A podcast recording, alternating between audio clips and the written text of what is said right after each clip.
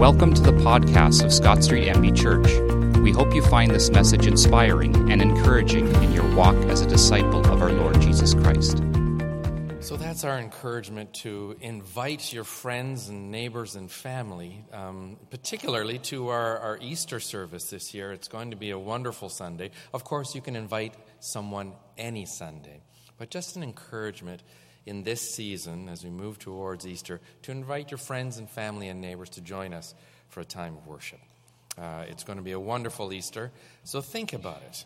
Why did you first come to church? It's probably because your mother wouldn't let you stay home or because someone invited you. Um, and you are the church. Invite people to come and experience Christ here um, on Easter, we pray.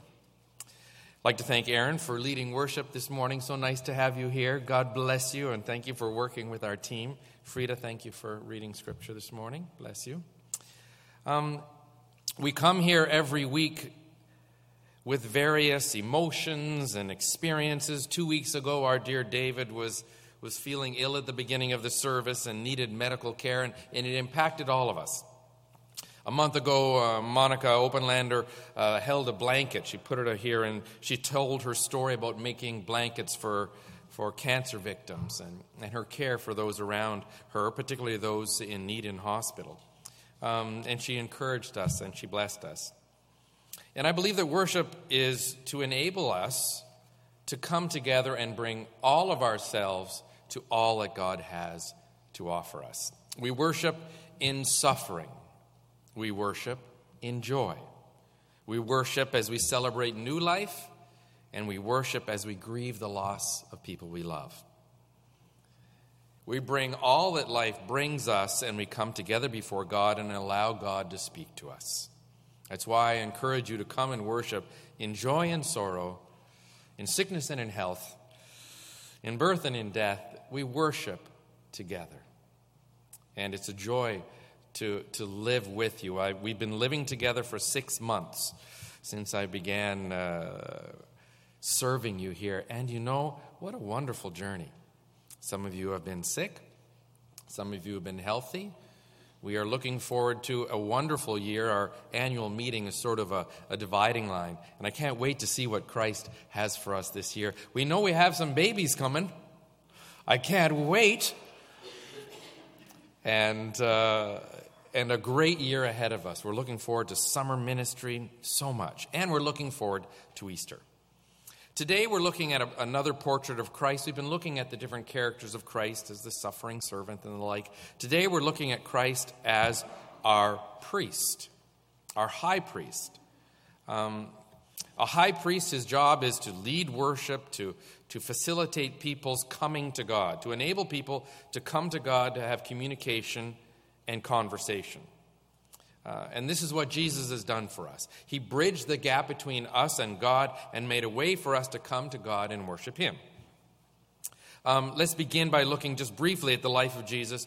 And let's start before the life of Jesus in the Old Testament. Um, after leading his people out of Egypt, God provided them with a detailed description of how to worship him. So something happened after they got out of Egypt. In order for people to worship God, God set aside a group of people that were called the tribe of Levi, the Levites. And this was the priestly tribe. So we're talking about Jesus, the high priest, just trying to understand priest because I am not a priest, I am a pastor.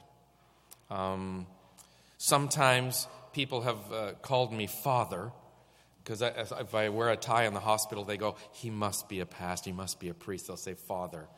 And, and uh, it's a little weird, but it's okay. We, we are a, but we are a priesthood of all believers. So, in some respects, we are all pastors and priests. We serve God.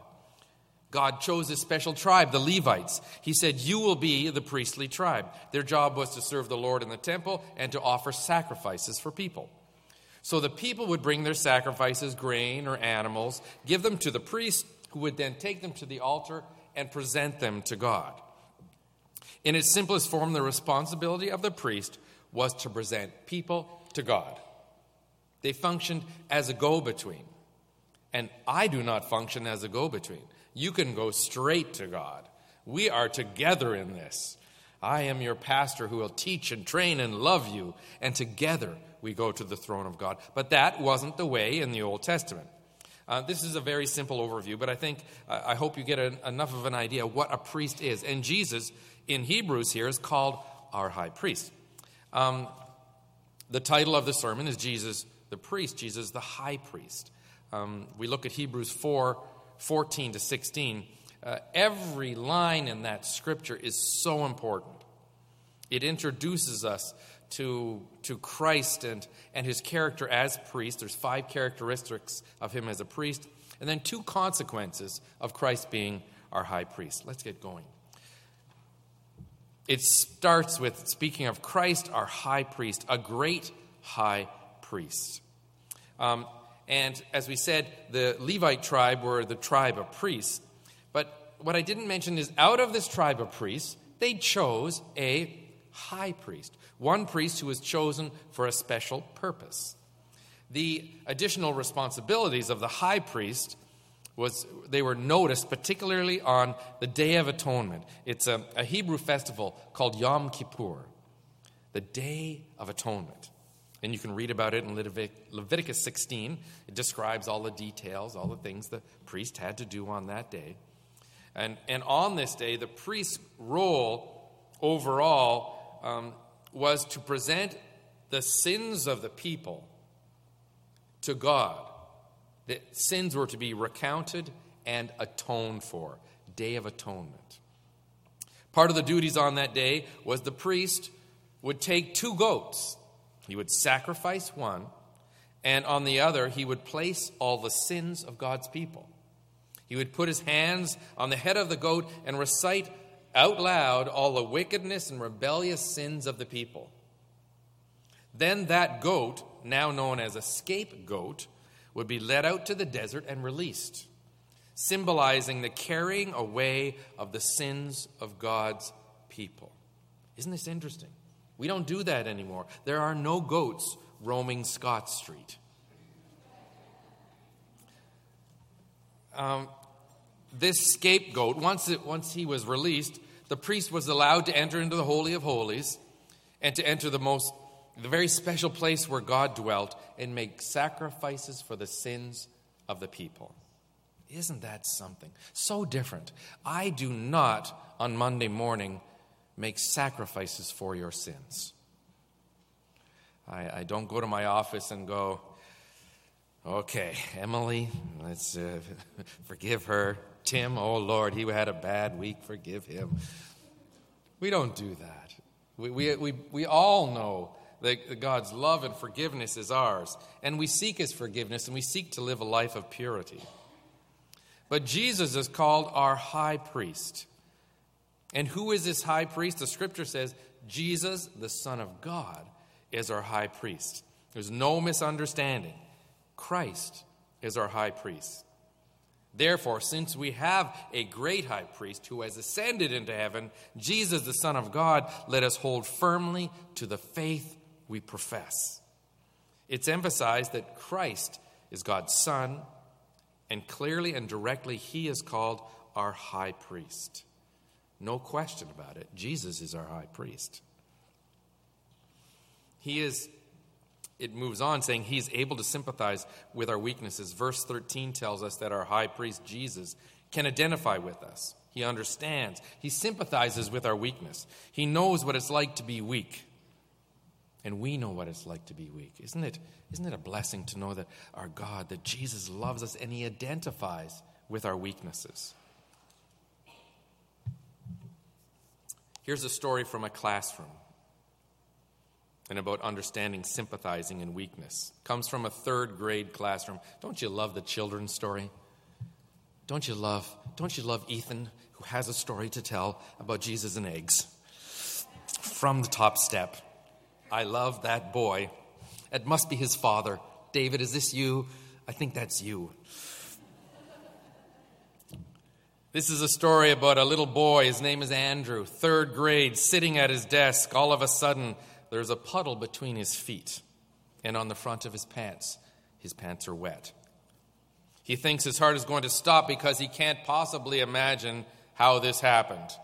Mom had been helping him and he'd been trained long before, but it happened.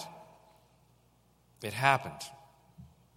And what is going to happen when the other boys find out? He'll never hear the end of it. And when the, his friend, the girls, find out, they'll never speak to him again. Andrew believes his heart is just going to stop. He puts his head down on his desk and he prays, Dear God, this is an emergency. I need help now. Five minutes from now, everyone's going to be pointing at me and laughing. He looks up after his prayer, and here comes the teacher with a look in her eye that says, You've been discovered. As the teacher is coming down to, to meet him, a classmate, Susie, is carrying a fishbowl filled with water, and she trips on the teacher's foot and dumps the whole bowl onto Andrew's lap. Andrew is shocked. But all he is saying inside is, Thank you, Jesus. Thank you for fish bowls. Now, all of a sudden, Andrew is an object of sympathy. The teacher rushes him downstairs, gives him some gym shorts to put on while his pants dry out. The janitor comes in quickly and cleans up the water, cleaning up the whole mess. And uh, for Andrew, the sympathy is wonderful. Uh, the ridicule that he should have experienced was transferred to someone else, to Susie. As the day progresses, the sympathy grows even better and the story grows, and Susie's ridicule becomes worse. How could she drop that whole fishbowl on Andrew? At the end of the day, they're waiting for the bus, and Susie is, is standing alone because people don't want to stand beside her because she made that terrible mistake and, and got Andrew all wet. Andrew walks over to Susie and says, Susie, you did that on purpose, didn't you? And she whispers back, I wet my pants once too.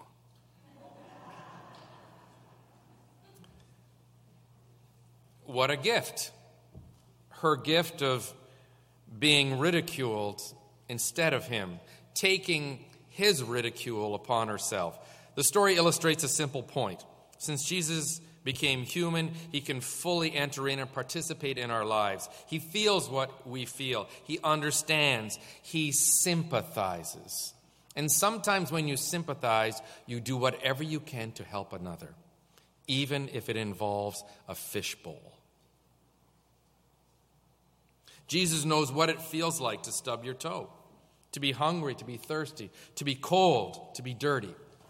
He knows what it feels like to be joyful, but he also knows what it feels like to be angry, to be sad, to be betrayed. He knows, he sympathizes, he understands. This is one of the main reasons I'm convinced that we can and need a closeness with Christ. We don't need a space between us.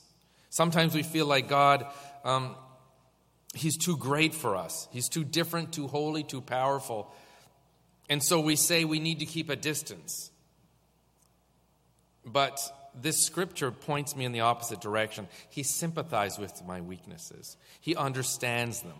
So rather than trying to keep a distance from him, he's saying, Come to me, those who are weak and heavy laden, and I will give you peace. He is compassionate and understanding. That's our high priest. Next, he's been tempted in every way. Scripture reads, Therefore, Jesus, since we have a high priest who has ascended into heaven, Jesus, the Son of God, let us hold firmly to the faith we profess. For we do not have a high priest who is unable to sympathize with our weaknesses, but we have one who has been tempted in every way, just as we are, yet he did not sin. Not only does our high priest understand our weaknesses, he understands our temptations. He understands how we can get caught up in sin. Not because he had been caught up in sin, but because he had been tempted. Do you think holiness was easy for Jesus? I don't think so. I think he struggled. I think there were times when his humanity pushed him and pulled him. As I think about the journey to Easter that we're on right now, Jesus knew the road ahead. He knew the pain that he was going to suffer. To suffer. He knew what was, what was ahead of him.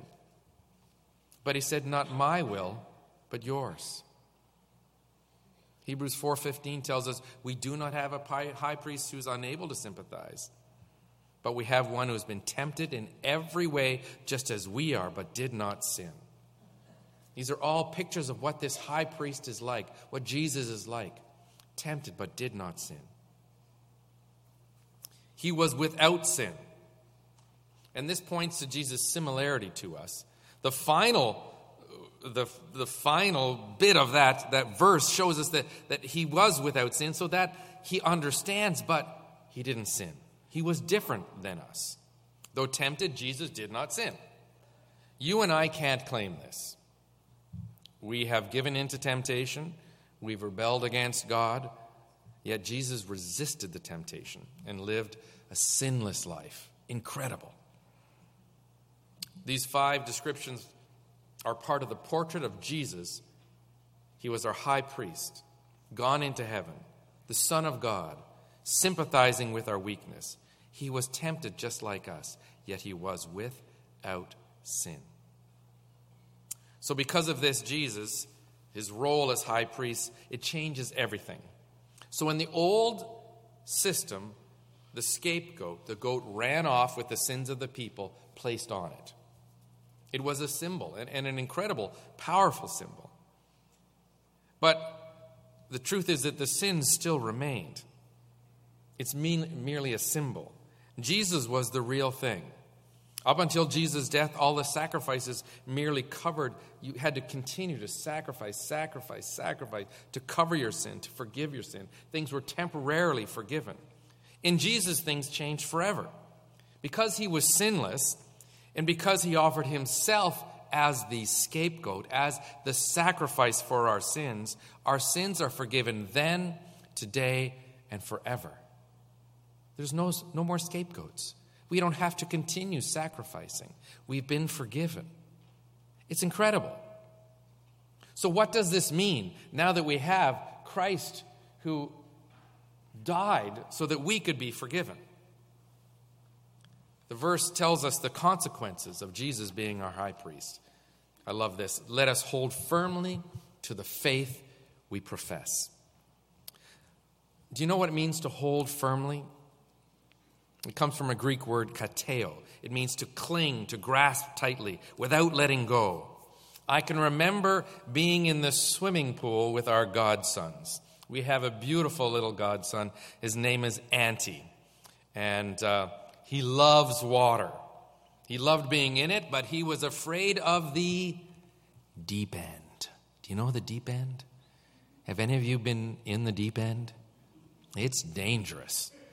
And little Auntie, he was afraid of the deep end. But he liked to be near it. So you, we had the little rope across. He would go up to the rope and he would get near the deep end, but he wouldn't go into the deep end because he was afraid.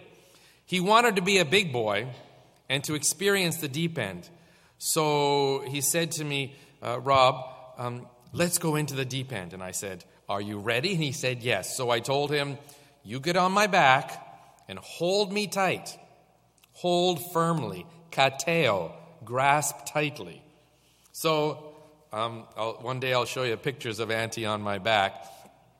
Uh, I walk slowly past the rope into the deep end, getting deeper and deeper and deeper. And he's, you know, just quivering with excitement until my feet can't touch the bottom. Then I'm swimming with him on my back, and he is just loving it. The problem is, I am choking to death. because he is clinging so tight around my neck that I can hardly breathe. One of us is going to die first, and it's going to be me. He, he was clinging so tightly because he, he felt safe around, when he held me around my neck. He held on with every ounce of his strength. He was so skinny, so beautiful, and he felt like his life depended on it. And this is what this verse tells us to do hold on as if our life depends on it.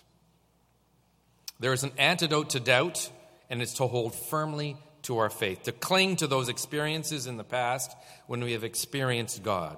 when we have known with every part of our being that He is real and alive and He loves us. We cling to Christ like we are going into the deep end. And He alone can save us and protect us. Verse 16 says, Let us then approach the throne of grace with confidence. Let us approach the throne of grace. Let's approach the Holy of Holies with confidence. Prior to Jesus, the people needed a go between, the priest. Well, now Jesus has removed the barrier, that extra step, and God Himself, in the form of Jesus, is the only priest we need. Each of us is now enabled and welcome to bring our offering directly to the throne of grace. We can now know God personally, not from a distance, not through others. We go directly to God. Some churches believe that only their priest can offer communion, that only their pastor can baptize. Well, I am soon to be a certified Mennonite Brethren pastor. I've done all the work. My interview is next month. And I've been doing all of our historical reading. And we are a people who believe in the priesthood of all believers. Did you know that in our church you could give communion and you can baptize? Now, traditionally, the pastor does this, and I'm so pleased to offer communion and to baptize. But back in the day, and in many of our Mennonite brethren churches, there were no pastors. There were leaders, and who was ever, whatever man or woman who could lead would lead. We don't have priests. We have a priesthood of all believers, and a pastor and a shepherd. And the pastor and shepherd, here's, here's a fun one, is at the bottom. Not the top. This isn't, this isn't a business where the pastor is at the top. The pastor is the chief shepherd. I am here to serve you. I'm not your priest who sits at the top.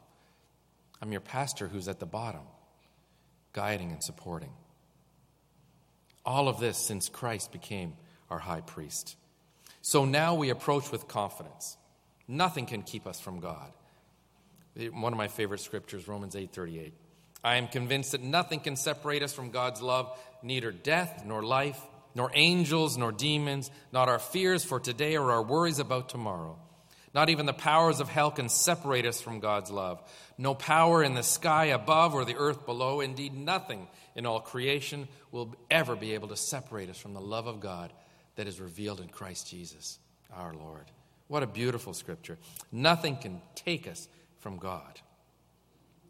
I think one of the things that keeps us from God is our expectation of judgment and punishment. I know of my sin. And so I expect holy fire, righteous anger, a reaction to my weakness and my sin. I, I expect what I deserve. You know, but this is this this this Christianity thing is incredible. This Jesus thing is incredible. I don't get what I deserve. I have this thing called grace. We are free, we're forgiven, we're whole again because of God's love and grace. And that's exciting. This little bald pastor in front of you is forgiven. And so are you. Aaron, for goodness sakes, God loves you so much. Even when you can't remember the beginning of the song. And you know what? You did the right thing you got your sister beside you to help you because we're a family. You did the right thing. And I'm glad you're here. Last week I started in the wrong key, so we're used to it here. we're here for each other. We get grace and mercy. We don't get what we deserve. You remember the story of the prodigal son, the son who uh, squandered his wealth in wild living? He returned home and when he returned home, he saw his father. Did he get a lecture or reprimand and punishment when the prodigal son came home to the father? Did he get that lecture? No. He got a kiss, he got a ring, and he got a welcome home. This is what God does to those who come to him forgiveness, grace, and mercy. None of which he deserved did he get. None of which we deserve do we get. Because of Jesus, our high priest, who has become our sacrificial lamb. This is because of who God is. Now, this is hard for us to get. And sometimes it's uncomfortable for us. This whole grace thing is hard. We are worried that if we're forgiven, that maybe you'll sin more. If God forgives me, we, we worry that His forgiveness will lead to sin. It doesn't. His forgiveness leads to obedience. We worry about permissiveness. We, uh, we think that God's grace, maybe He didn't quite understand what He was offering. We think that of all that we might continue to do terrible things all of our life, and in the last minute, we'll ask God for forgiveness and we'll get it. And, um, and that's just not the way it is. While we may be worried about this kind of situation, this issue, Jesus wasn't worried about it. Jesus gave us the story of the prodigal son. When the evil, sinning son came home, what did the father do? Loved him, forgave him, and welcomed him home. And I am afraid that sometimes I'm not like the younger son, I'm like the older one. Do you remember? Actually, the story of the prodigal son is not about the prodigal son. The story of the prodigal son is about the, the older son, because he was saying it so the Pharisees could hear. I'm afraid I'm like the older son. So the son comes home after wasting his life on wine, women, and song. The father kisses him and puts a ring on his finger and, and sandals on his feet, and he sacrifices the lamb and throws a party. Where is the old son? The father, the, the young sons come home, the prodigals come home. The father produces a beautiful feast. Where is the old son? Do you remember? Is he there at the party? No, he is not. The older son became angry, refused to go to the party. So his father went out and pleaded with the older son. But the older son answered his father. He says, Look, all of these years I've been slaving for you, never disobeying your orders. Yet you never gave me even a young goat so that I could celebrate with my friends. But when this son of yours, who has squandered your property with prostitutes, comes home, you kill a fatted calf for him. Wow. Is that me? Is that you? He complains that his father is lowering his standards, ignoring virtue that music, dancing, and the fatted calf are in fact giving permission for the younger son to break the law. And to that, Jesus has the father say one thing.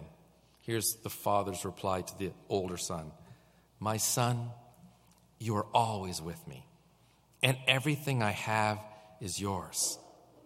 But we had to celebrate and be glad because this brother of yours was dead and is alive again. He was lost, and now he's found. Your brother was dead, and he's alive again. The name of the game from now on is love, grace, and forgiveness. Why are you so busy keeping track of sins? It's a different game now. Jesus, our high priest, changed everything. And we live in the light of love, grace, and forgiveness and we say, Thank you, Lord. Amen? Let's say it. Thank you, Lord. Thank you, Lord. Thank you, Lord, for your forgiveness and your grace. Amen? Thank you, Lord. We don't deserve this. We don't deserve this high priest, but, but he, he died for us. Thank you, Lord. And on Easter, we're going to say that together and we're going to baptize beautiful young lives and we're going to say, Thank you, Lord. Now that we, amen, now that we have Jesus as our high priest, one who can identify and sympathize with us, there's no longer anything that can keep us from God, from receiving his love, forgiveness, and grace. There's nothing you have done, nothing you have thought or left undone that is beyond God's mercy and his grace. And so I urge you, don't hold back any longer, but rather to come before God's throne with confidence. Paul, where are you, my brother? He will meet us in our time of need. If you haven't received the gift of God's love and God's forgiveness, today is the day to start your new life. Today is the day when you say to Christ, the high priest, Thank you, Lord. I believe. take my life, take my sins, use me and change me. On the back of your bulletin, there's a simple prayer, one that you may have prayed many times before. Maybe today would be the very first time you've ever prayed a prayer to ask Jesus into your life. Perhaps this is one that you can use with a friend that you would like to introduce to Jesus. But I'd like to invite you to stand, and we're going to say this together. And if this is your first time praying this prayer, say it with faith to the God who loves you and who cares. Pray with me. Father God, I acknowledge that I have sinned and that my sins have separated me from you. I believe that Jesus Christ, your Son, died in my place and I can be forgiven. Please forgive my sins in Jesus' name. I believe Jesus has risen from the dead and is alive today. I now confess that Jesus is my Lord and Savior. Thank you for your great love and help me to live for you. Amen. And I believe if you prayed that prayer for the first time, you prayed it with faith in your heart, you have now joined the family of God. And Jesus is your Thank you for listening. Any questions about the message or to contact any of our pastors, please visit scottstreetchurch.ca.